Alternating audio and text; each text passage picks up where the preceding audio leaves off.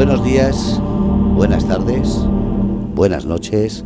Soy Fernando RC, estamos en Grupo Red Cómplices, son las 5 de la tarde, hora española. Y es el momento del programa Revolución Almada con Vicente, o más conocido como Indiana Om. Hola, eh, buenos instantes, mejores momentos, felices eternidades nautas.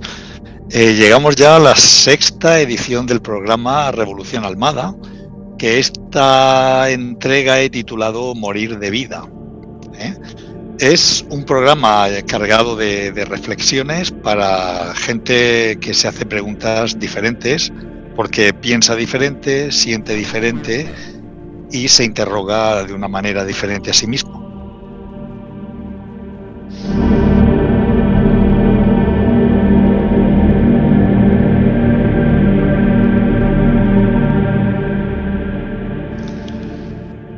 ¿Cómo te va la vida? Eso solemos preguntar a la otra persona cuando nos topamos con ella después de un tiempo sin verla. Lo malo de esta frase recurrente que disparamos a boca jarro cuando la sorpresa o el de repente del encuentro te asalta es el riesgo del que, de que el interlocutor hasta te conteste de verdad y te cuente su vida. Para ese entonces ya estaremos perdidos. Será demasiado tarde para retroceder hay que admitir la metedura de pata del formulismo, sobre todo si tienes prisa porque estás a punto de soportar la prosa ajena. Eso nos pasa por no medir nuestras palabras, o peor aún, por no tener de vez en cuando una cierta dosis ejercitada de continencia verbal. Sí, hablamos y hablamos hasta la no saciedad y suciedad. El parloteo estúpido y necesario es otra de las enfermedades del humano de hoy ¿Quién no recuerda el personaje de los tebeos de Bruguera de Raf, don Pelmazo Replómez, siempre a la zaga y acecho para soltar un rollo macabeo al inocente de turno, tornado en víctima indefensa?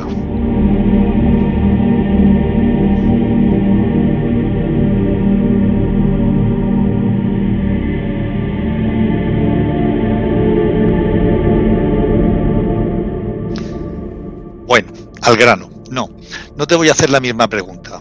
No me voy a interesar por tu vida. Voy a poner el énfasis en la vida, la vida con mayúsculas. La vida de nadie en concreto y especial. La vida en sí. ¿Por qué no preguntarte más bien a ti mismo no por tu vida, sino por la vida? ¿Te has hecho alguna vez esa pregunta? Suena raro y hasta profundo. Todos sabemos que estamos vivos, o así lo creemos, y sin embargo nadie hasta la fecha ha podido establecer una respuesta convincente y categórica. Biólogos y médicos lidian todos los días con las fronteras entre la vida y la no vida, o muerte, así la llaman. En el ejercicio de sus profesiones, los médicos intentan preservar eso que llaman vida, luchan por mantener con vida al paciente, frente al empeño de las diferentes dolencias y enfermedades estereotipadas y registradas en sus informes clínicos para no perderse en la ruta de los que insisten en extraviarse de la vida por los derroteros alejados de la salud. Lo estamos perdiendo, lo estamos perdiendo, dicen en las películas esos doctores estresados por conservar las constantes vitales en el cuerpo que se llevan entre manos. Afortunadamente no puedo todavía decirlo de primera mano y aunque hubiera pasado por esas no habría estado de humor ni lo suficientemente atento como para recordarlo después. El coma tiene sus cosas, sus particularidades, el punto ya es otra cosa. Cuando es punto y seguido, parece que la cosa va a seguir un rato más. Puntos suspensivos indican un desenlace abierto, un suspense, un ojalá no suspendo en esto del sobrevivir. El punto y final ya es harina de otro costal. Ah, el punto y final. El punto y final es el rótulo de Dien cuando la película se termina. No es una suite o un to be un continuará. El punto y final en este contexto de Matasanos es un se acabó lo que se daba. Es un plastificarme esto que, me, que he quedado a cenar y ya llegó tarde, del cirujano de turno o de oficio con más beneficio que muchos de nosotros. Es decir, ahora estoy vivo, ahora dejo de estarlo.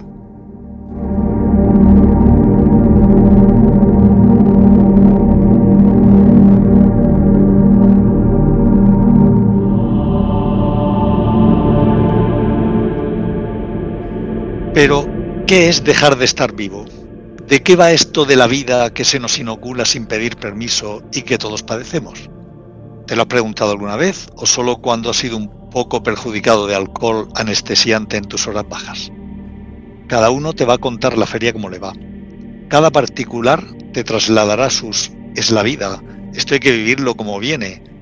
Tiene toda la vida por delante, no desperdicies tu vida o ese no somos nada, cuando todo acaba al menos para otro filosofando por unos lúcidos instantes que nunca nos vamos a aplicar al salir del tanatorio de turno al que hemos acudido a dar el pésame, pero que en realidad pensamos, menos mal que no soy yo el que está en el escaparate tumbado al fresco.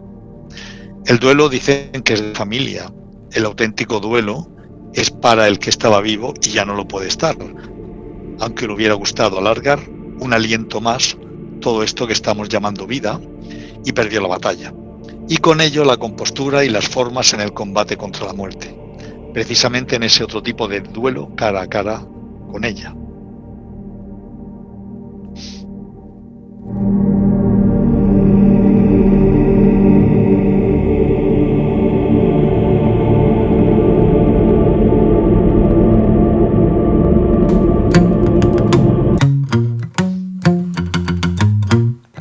Gusta salir a la calle, la buena gente de luz encendida, los corazones que no caben dentro. Ay, cómo me gusta la vida, la primavera de brazos abiertos y las canciones que no son mentira, ese milagro que viven los besos. Ay, cómo me gusta la vida, ir donde nos lleve el viento, donde los sueños nos gritan, donde me dicen de siempre amor.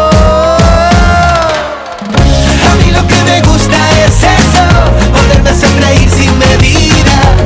Hasta calarme los huesos. Ay, a mí me gusta la vida. Culpable de sentirlo, confieso. Saber que siempre sana la herida. Si no hay por dónde irme lo invento. Ay, a mí me gusta la vida. Me gusta, me gusta, me gusta, me gusta, me gusta Me gusta la vida me gusta,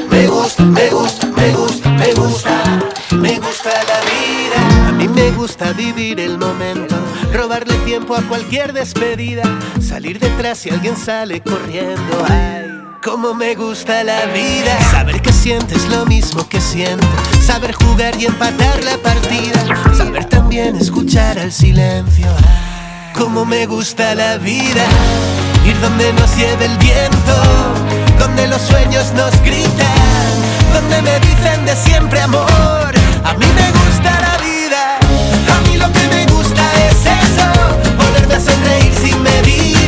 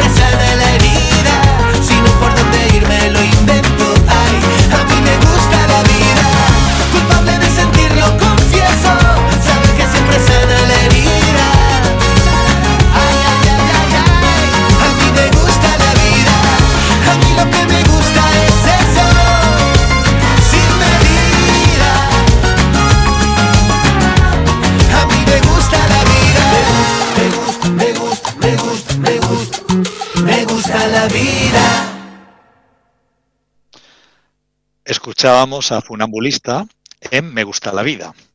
Seguimos con nuestro discurso. Ningún médico te podrá dar una correcta y convincente definición de la vida. Te, te, transmitirán datos, cifras, centiles y estadísticas, te explicarán a su vez lo que le transmitieron en la facultad, repararán cuerpos cual mecánicos sin la más mínima reflexión, eso creo, del sentido de todo esto, de la vida. Ellos están trabajando con vidas ajenas para ganarse la propia, pero nunca darán una respuesta al gran misterio de la vida. Fabricarán vidas in vitro, clones o apaños de ADNs, pero no podrán expresar ni conocer en profundidad lo que hay más allá de la mecanicidad de un equilibrio homeostático. La química orgánica y sus valores son una cosa y el ánimo o ánima, la psique vinculada, los fenómenos sutiles inherentes a estar vivos, otra muy distinta. ¿Qué hace que un cadáver sea diferente a un cuerpo vivo? ¿Un movimiento? ¿Unos niveles bioquímicos en regla? ¿Qué hace que un cuerpo respire y al instante siguiente deje de hacerlo? No hablo de Dios, de la creación y esas cosas, no. Estamos al nivel más raso del suelo. Cuando se da esa homeostasis, ese equilibrio entre todas las funciones corporales, hay vida,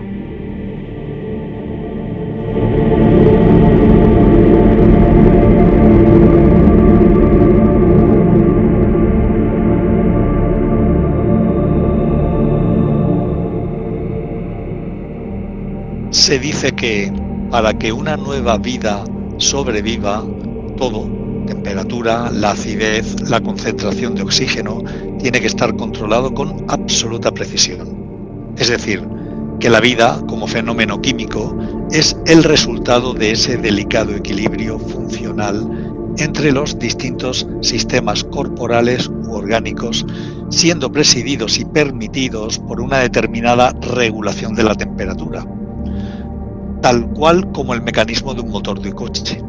Cuando la aguja del salpicadero que mide la temperatura sube y adquiere tintes rojos, mal asunto. Amén de usar también anticongelante para no tener disfunciones por debajo de lo normal. Un motor necesita energía y un impulso eléctrico para encender y poder funcionar. El cuerpo humano precisa igualmente de esa chispa, energía o esa electricidad particular que las tradiciones orientales llaman prana, chi o ki.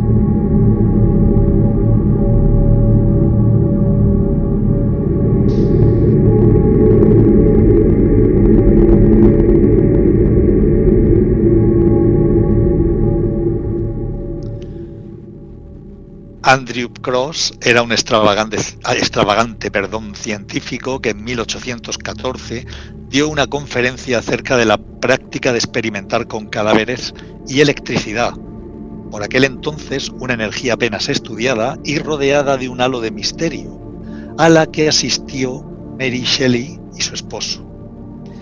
Ese extraño científico y sus prácticas inspiraron no poco el personaje del Dr. Frankenstein en su archiconocida novela gótica, donde se crea un espécimen tachado de monstruo aberrante por la ética y la moral de la época, que solo buscaba recrear la posibilidad precisamente de la inmortalidad.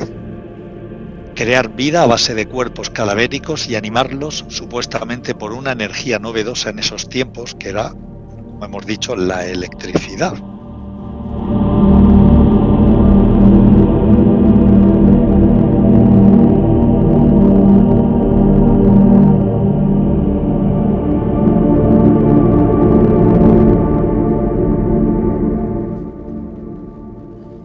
Es curioso como obras como esta, Frankenstein o el Prometeo moderno, o el moderno Prometeo de Mary Shelley, o el Drácula de Bram Stoker, se hayan polarizado hacia el terror gótico y no se estudie un poco más del taquillaje, el tratamiento que se intenta dar al fenómeno de la inmortalidad. Vida eterna, vida prolongada en un mismo cuerpo, larga vida en la materia, ¿podemos concebir esto más allá de la visión científica? ¿Podemos intentar al menos rebasar el paradigma clínico de la muerte o de la vida circunscritas exclusivamente al reinado de la biología y aproximarnos a la posibilidad de otros retos, de otras manifestaciones? ¿Es la vida el contrapunto, el otro polo de la muerte, la otra cara de una misma moneda? ¿Podemos concebir una vida más allá de morir o no?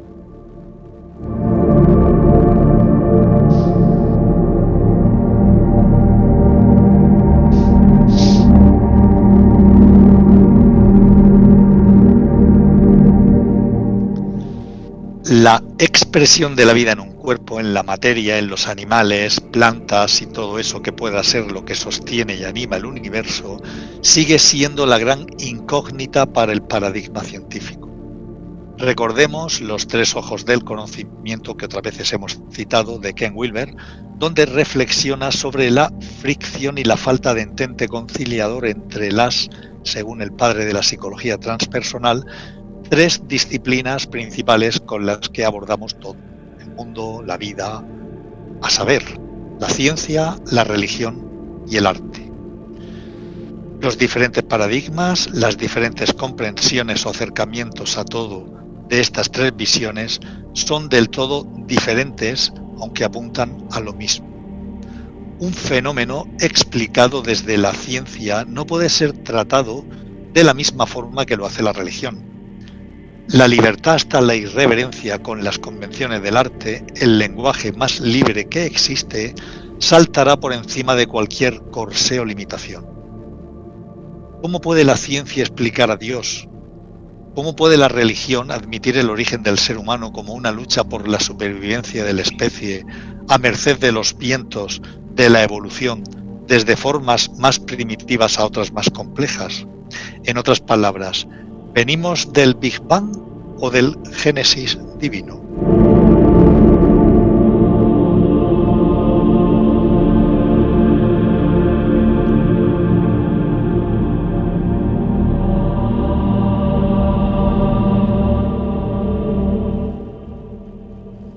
El arte solo tratará de expresar, que no necesariamente de explicar, el misterio de la vida o la muerte desde su arrebato inspirado no siempre sometido a la razón, muy al contrario, fruto de lo que tópicamente se ha llamado inspiración.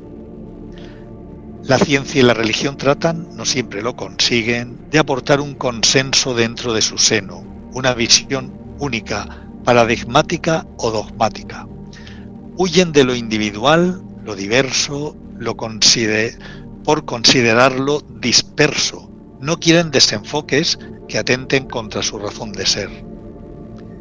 El arte potencia, sin embargo, la original, personal, único y exclusivo para enriquecer el crisol de visiones que comporta el universo estético con que acercarnos a todo.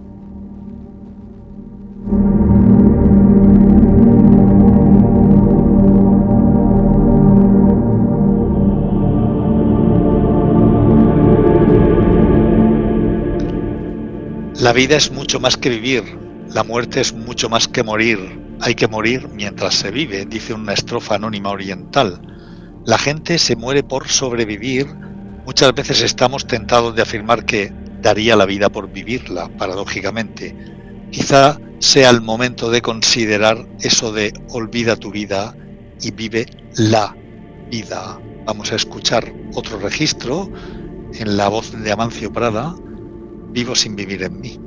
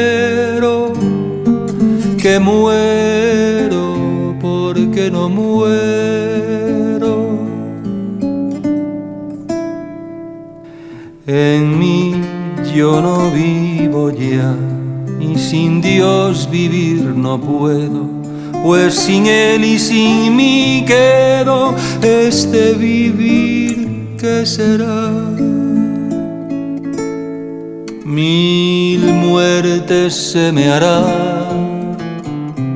pues mi misma vida espero, muriendo porque no muero.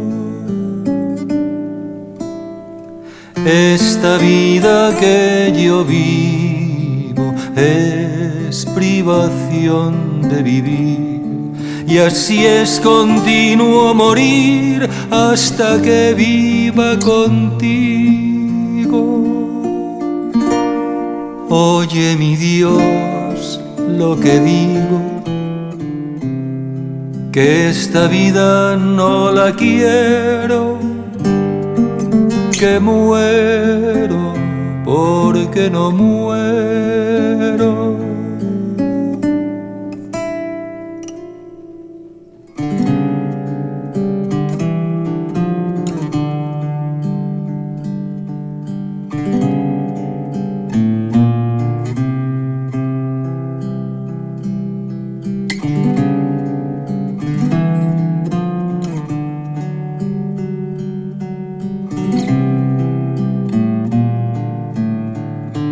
Estando ausente de ti, ¿qué vida puedo tener? Sino muerte padecer, la mayor que nunca vi.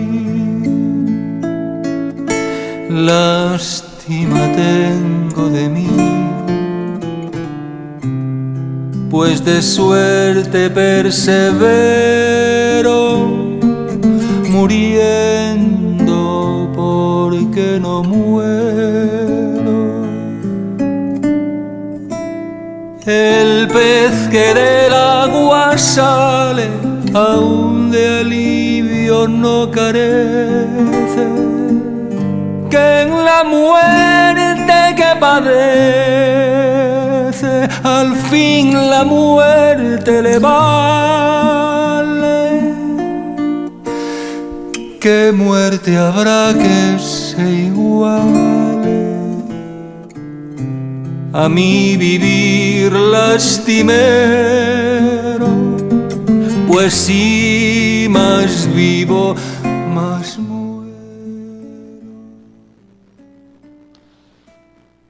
Vivo sin vivir en mí y de tal manera espero que muero porque no muero. En mí yo no vivo ya y sin Dios vivir no puedo, pues sin Él y sin mí quedo, este vivir ¿qué será? Mil muertes se me hará, pues mi misma vida espero, muriendo porque no muero. Esta vida que yo vivo es privación de vivir, y así es continuo morir hasta que viva contigo. Oye mi Dios lo que digo, que esta vida no la quiero, que muero porque no muero. Así la eh, hermosísima y larga estrofa, los poemas de Teresa de Jesús, cantados por la a terciopelada voz de Amancio Prada. Y es que, como decía yo mismo en mis proverbios y delirios, la existencia es una vivencia que te evidencia. O bien, casi nunca encontramos en existencias aquello que deseamos en la vida, y es que solemos desearlo todos, todo menos a nosotros mismos. Y de este artículo siempre hay existencias, curiosamente. Y es que miramos en todas partes siempre menos en nosotros mismos, referentes al discurso que venimos desarrollando acerca de la vida, nuestra vida, mi vida o en general con mayúsculas la propia vida. Buscamos la vida en emociones intensas, en experiencias de todos los colores y sabores, diciendo, esto es vida. Buscamos la vida arriesgando la propia por ir más allá todavía de la propia intensidad de las experiencias extremas, Deportes de riesgo le llaman, selfies, selfies arriesgados y temerarios para sentir la adrenalina emocional de unos likes, de una valoración que tal vez no te estés dando a ti mismo o estés buscando, mendigando o reclamando fuera de los demás. Queremos darnos la vida padre, la gran vida, la vidorra, sea lo que sea eso. El sentido de la vida, tuya o en general, no está fuera.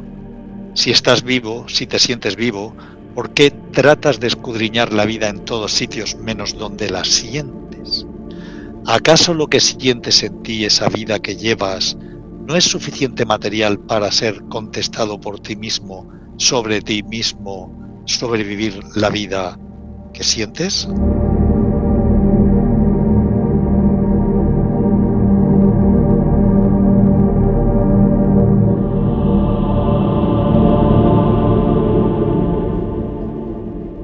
Ismael Cala, un cubano que escuchaba en una entrevista en televisión, conferenciante y autor del libro o de un último libro titulado Fluir para no sufrir, citaba a Einstein, perdón, con respecto al paradigma científico, diciendo algo así como que lo que más apartaba al ser humano de su verdad, de su conexión real con el universo y sus misterios, era precisamente la excesiva aceptación del paradigma científico que cerraba las puertas a esas otras aproximaciones a esa realidad que somos.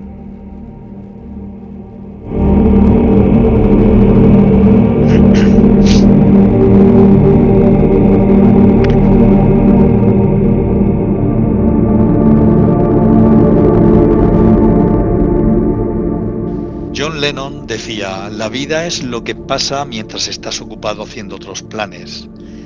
Y algo similar escuché a un swami, ¿quieres hacer reír a Dios? Cuéntale tus planes. Y yo similarmente afirmaba en mis proverbios, ¿acaso solo seamos un actor buscando la réplica de un papel que le ha sobrevenido? ¿Cuál es pues el sentido de la vida?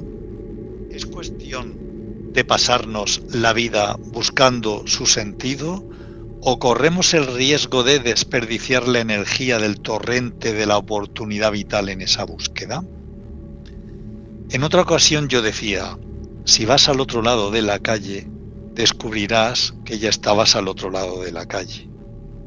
Es un completo absurdo emplear tu energía y todo tu tiempo estudiando el porqué del mecanismo de funcionamiento de un vehículo que te han dado ya en marcha. ¿Por qué no disfrutarlo? ¿Por qué privarse de esa oportunidad de vivir buscando algo que ya está disponible? Quien busca se pierde, quien encuentra ya se ha perdido. Solo buscas cuando sientes que no tienes algo, cuando crees que te faltas algo. Volvemos a la imagen tan tópica de los buscadores de la verdad dentro de los caminos espirituales, de ahí la segunda parte de la frase. Si estás buscándote es porque te sientes perdido. ¿A dónde podrías ir? ¿Te vas a India, Nepal o Tíbet a buscarte? ¿Inicias peregrinajes largos y penosos lejos de tu casa, de ti mismo, para buscarte a ti mismo? ¿Acaso no te tienes ya en casa? ¿O ese que se pone en marcha desde el salón de su hogar es otro diferente a ti? ¿Cómo puedes haberte perdido en la confianza de tu hogar? Por hecho, por ello, perdón, decíamos la segunda parte del proverbio, quien encuentra ya se ha perdido. ¿Cómo te puedes encontrar en otro sitio distinto de ti?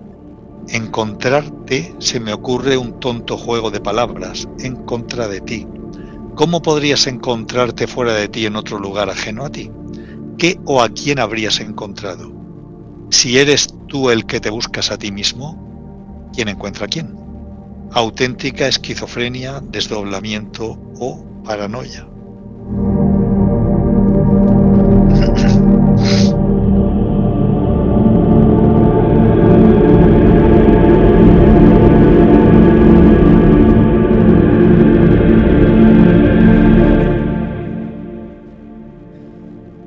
Emprendemos largas búsquedas que pueden llevarnos infructuosamente toda una vida. Desperdiciamos nuestras existencias tratando de racionalizarnos un porqué. Seguimos guías y maestros de todos los pelajes y peajes para que nos lleven hasta nosotros mismos. Una vez más, ¿a dónde te has ido fuera de ti para perderte de vista? Si sigues la pista a un ciego, acabarás despistándote. ¿Cómo puede alguien enseñarte lo que eres? Solamente si te consideras parte de un tejido existencial único y variado en su composición, puedes admitir la visión de otro que trata de señalarte esa verdad. Pero claro está que solo te la puedes señalar quien realmente está ahí, con plena visión y conocimiento de esa verdad, que ya no sería una verdad particular, sino la verdad, con una, una única y valedera verdad igual para todos una verdad misma que no podríamos adquirir sino solo serla. Para mí eso es un auténtico gurú, palabra desprestigiada y mal comprendida en Occidente, como todo lo que proviene de Oriente a ese nivel. Solo puedes fiarte de esa visión lúcida que en realidad lo único que hace es señalarte a ti como punto de partida y llegada de toda búsqueda. ¿Hay algún momento en que no te tengas disponible para acercarte a ti? ¿Existe la posibilidad de que no puedas contar contigo mismo en un momento dado? ¿No te parece absurdo enajenarte de ti mismo? Qué paradoja tan enorme. La humanidad entera inventando religiones y toda suerte de vías espirituales para llevarte a ti mismo para saber de primera mano lo que eres. Es algo tan disparatado si lo piensas bien como pedir a alguien que te lea un libro que tú mismo has escrito y además te explique su significado porque tú lo desconoces.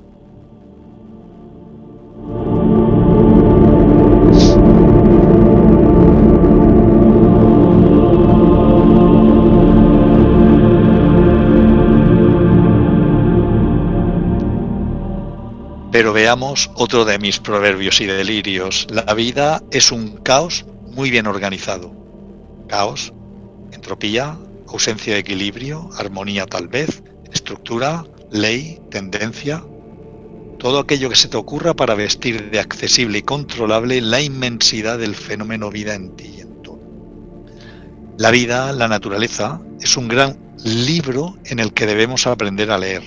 Se escucha por ahí todos son señales, pistas, guiños, se dice también, respondiendo esto a esa inquietud de dominio y control, de la búsqueda de la seguridad, de la confianza, de la comodidad que huye de lo inabarcable e inexplicable.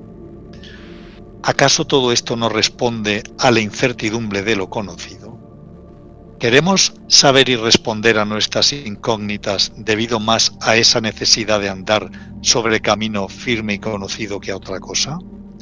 ¿Estamos provocando lecturas e inventando lenguajes a la medida de las explicaciones que necesitamos en ese terror por lo inexplicable?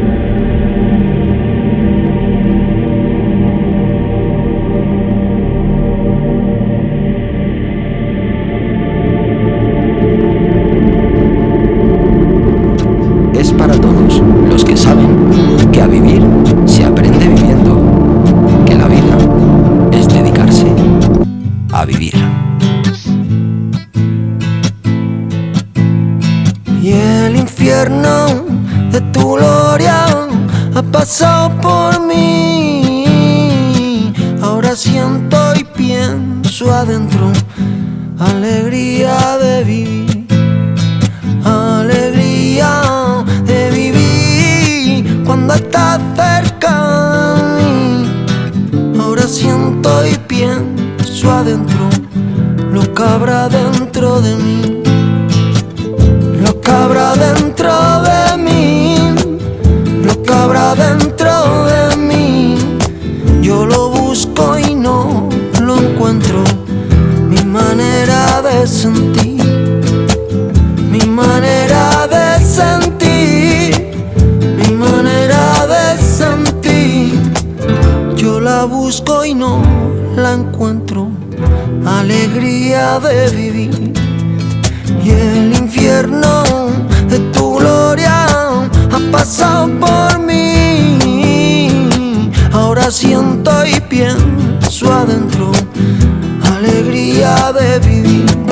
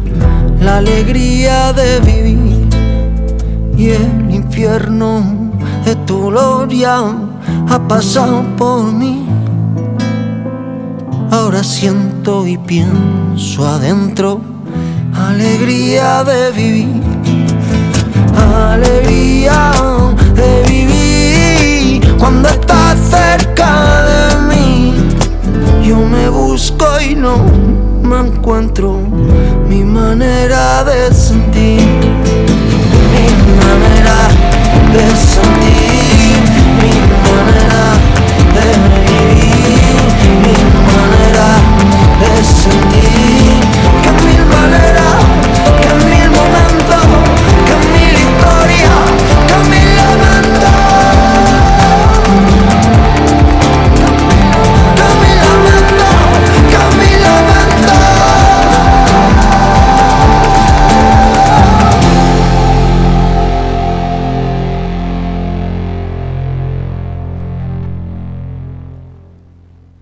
Decíamos que si no encontramos explicación y sentido aparentemente a la vida, habrá que inventarlo.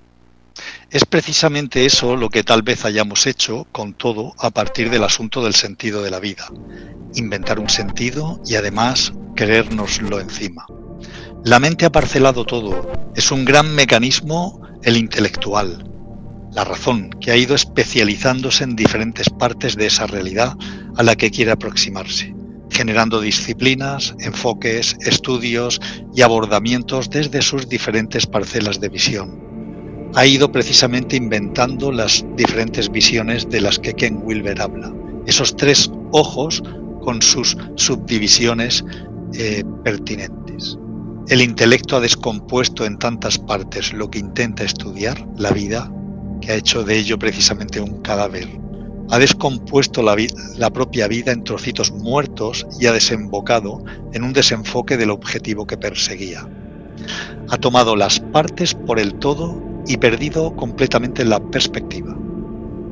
Ha inventado lenguajes adaptados a cada manera de ver y mirar. Ha creado paradigmas y dogmas racionales más pétreos que los religiosos si cabe. Ha enfriado el valor vital con su objetividad, perdiendo el producto propiedades. Ha huido precisamente con sus microscopios y telescopios de la visión natural de sus propios ojos.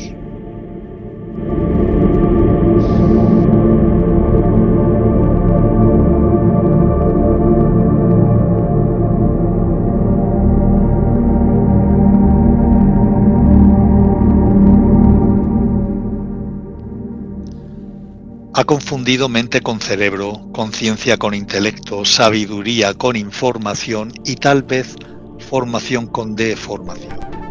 Ha sido dicho que el analfabeto del siglo XX era el que no sabía leer ni escribir y que sin embargo el del siglo XXI será el que no sea capaz de aprender, desaprender y volver a aprender. Es decir, que plantearse el aprendizaje hoy día como una serie de datos e información a memorizar en la era de las computadoras es absurdo. Será precisamente la creatividad la que se imponga en unos venideros años, tema que dará para otro programa más adelante. La capacidad de ser flexibles y adaptables a todo cambio y contratiempo, de manejar con diferentes combinatorias la información y dar distintas respuestas a un mismo problema.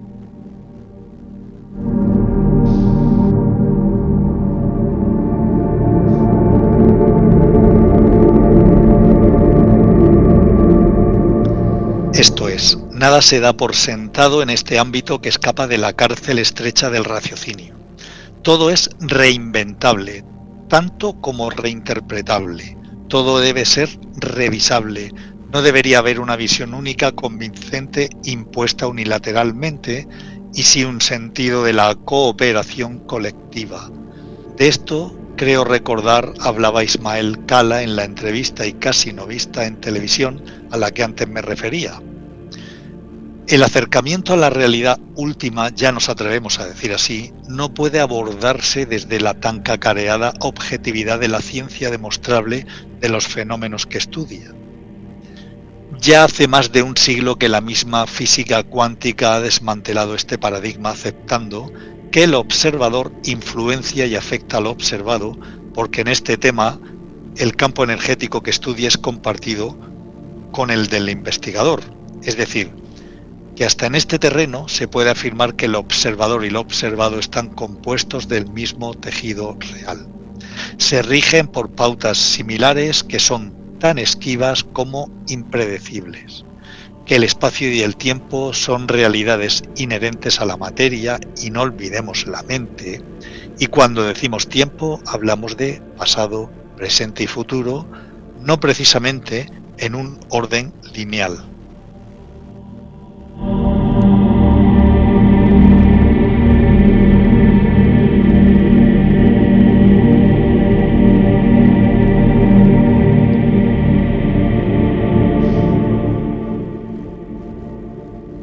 Volvamos de nuevo en esta visión caleidoscópica de la vida a recordar que el sentido de la misma podría ser el que nos empeñemos instante a instante en imputarle. La vida es algo que nos ha sobrevenido. Como diría un, existencialista, la vida es como una enfermedad que padecemos. Ignoramos cómo se nos inoculó este virus, desconocemos su procedencia, pero ya que está aquí, hemos de padecerla, pasar esta purga más allá de investigar antídotos o medicinas paliativas. El mal ya está hecho. Solo queda padecerlo. No busquemos en su opuesto la muerte, si es que lo es, la cura de la vida. Solemos creer en la ley de causa y efecto, no ya solo en ciencia, sino también en destino y predeterminación existencial a veces. El tratado yoga basista rompe con estos férreos moldes y pugna por la liberación final de todo patrón adquirido cuando explica que un cuerpo que está posado en una rama de repente emprende el vuelo y un fruto cae. Normalmente asociamos todas estas acciones, todos estos fenómenos como causa y efecto, como consecuencias unos de otros, el fruto ha caído porque el cuervo ha volado y provocado un movimiento brusco en la rama suficiente para hacerlo caer, cuando en realidad son hechos aislados unos de otros. Es nuestra mente que los hilvana tejiendo una secuencia lógica, buscando precisamente una causa-explicación que justifique unos fenómenos que denominamos ahora efectos. Es como un problema matemático. A más B igual C y no puede ser D o E.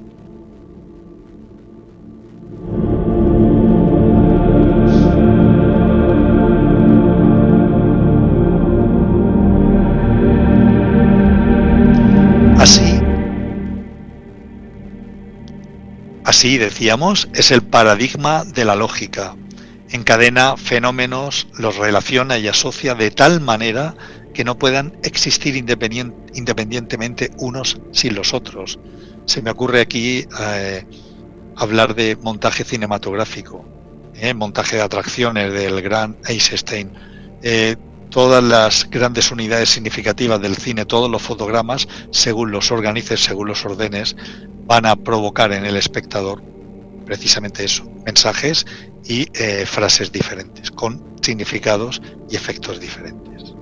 Dice Don Delillo en su obra Ruido de Fondo, ¿quién sabe qué quiero hacer? ¿Quién sabe qué quiere hacer nadie? ¿Cómo puede uno estar seguro de algo así? ¿No es todo una cuestión de química cerebral, de señales que van de un lado a otro, de energía eléctrica en la corteza?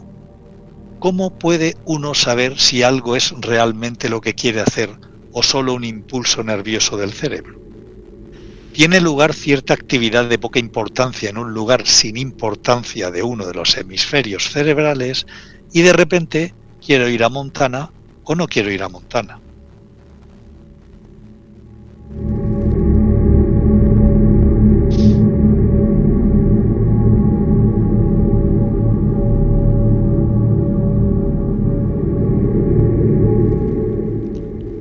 Programación o accidente. Determinismo o azar, voluntad o flexibilidad. Más allá de pilotar o no un vehículo psicosomático, sea lo que fuera la vida, sea lo que pueda ser esa conciencia inaprehensible que dicen algunos, que podríamos llegar a ser, la existencia es la gran experiencia, la posibilidad de percibir, sentir, pensar, una gran experiencia base sobre la que orquestar todo lo demás, un lienzo sin el cual nada se puede expresar, un vacío que necesita un espacio para ocupar, un papel inmaculado sobre el que anotar de antemano cada una de las vivencias, un aliento tras aliento que supone la renovación de nuestro contrato vital.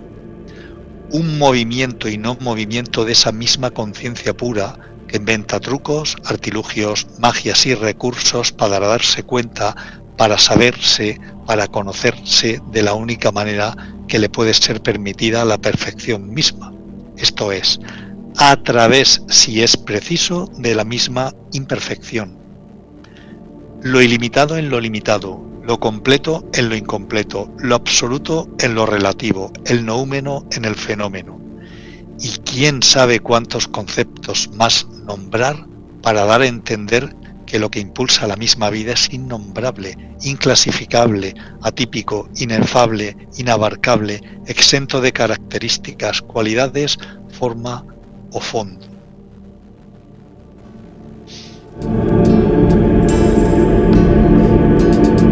Pueblo mío, que estás en la colina, tendido como un viejo que se muere. La pena, el abandono son tu triste compañía. Pueblo mío, te dejo sin alegría. ¿Qué será? ¿Qué será? ¿Qué será? ¿Qué será de mi vida? ¿Qué será? Si sé mucho o no sé nada, ya mañana se verá y será, será lo que será. Ya mis amigos se fueron casi todos y los otros partirán después que yo. Lo siento porque amaba su agradable compañía, mas es mi vida, tengo que marchar. ¿Qué será? ¿Qué será? ¿Qué será? ¿Qué será de mi vida? ¿Qué será? En la noche mi guitarra dulcemente sonará y una niña de mi pueblo llorará. Amor mío, me llevo tu sonrisa, que fue la fuente de mi amor primero Amor, te lo prometo como y cuando no lo sé, mas sé tan solo que regresaré. ¿Qué será? ¿Qué será? ¿Qué será? ¿Qué será de mi vida? ¿Qué será? En la noche mi guitarra dulcemente sonará y una niña de mi pueblo soñará. ¿Qué será? ¿Qué será? ¿Qué será? ¿Qué será de mi vida? ¿Qué será? En la noche mi guitarra dulcemente sonará y una niña de mi pueblo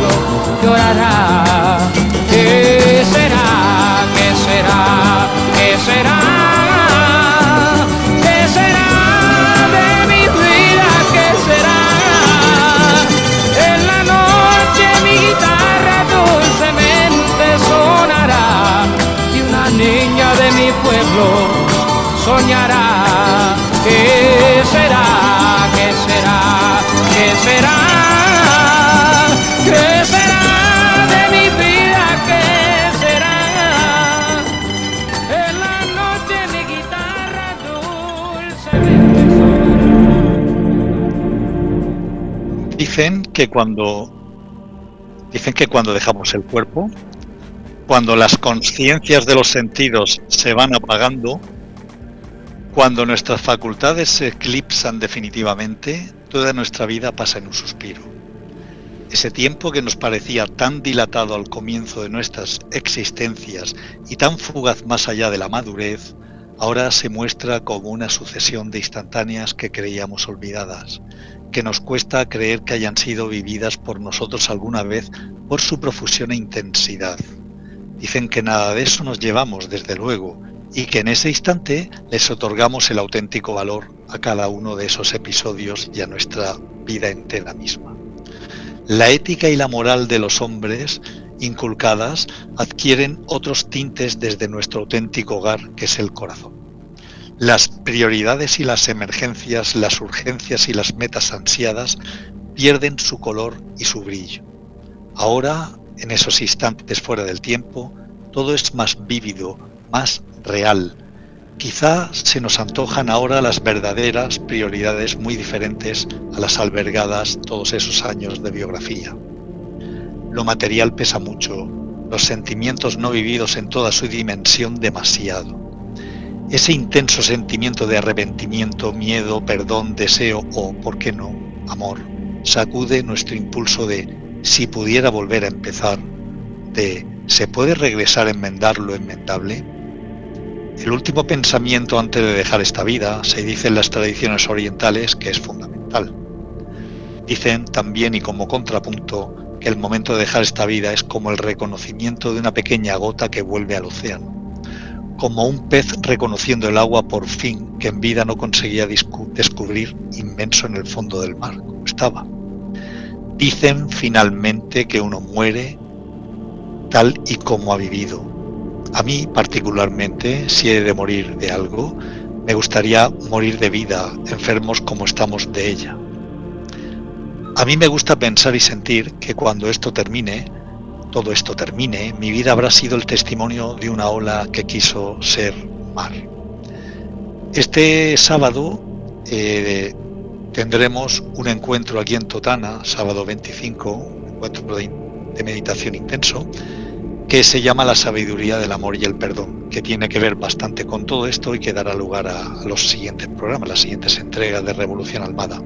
Si realmente estás interesado en este tipo de indagación y meditación en vivo y en directo conmigo, simplemente te puedes poner en contacto en Facebook con Indiana On o con el jefe, con Fernando Rodríguez, en esta casa, en esta radio. Un abrazo enorme y hasta un nuevo próximo programa, Nautas. Os espero.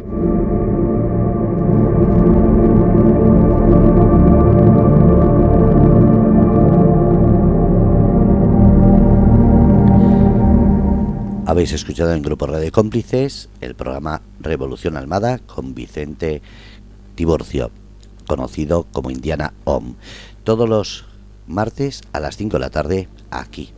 Siempre él y siempre el pensamiento. Gracias a todos desde Grupo Radio Cómplices.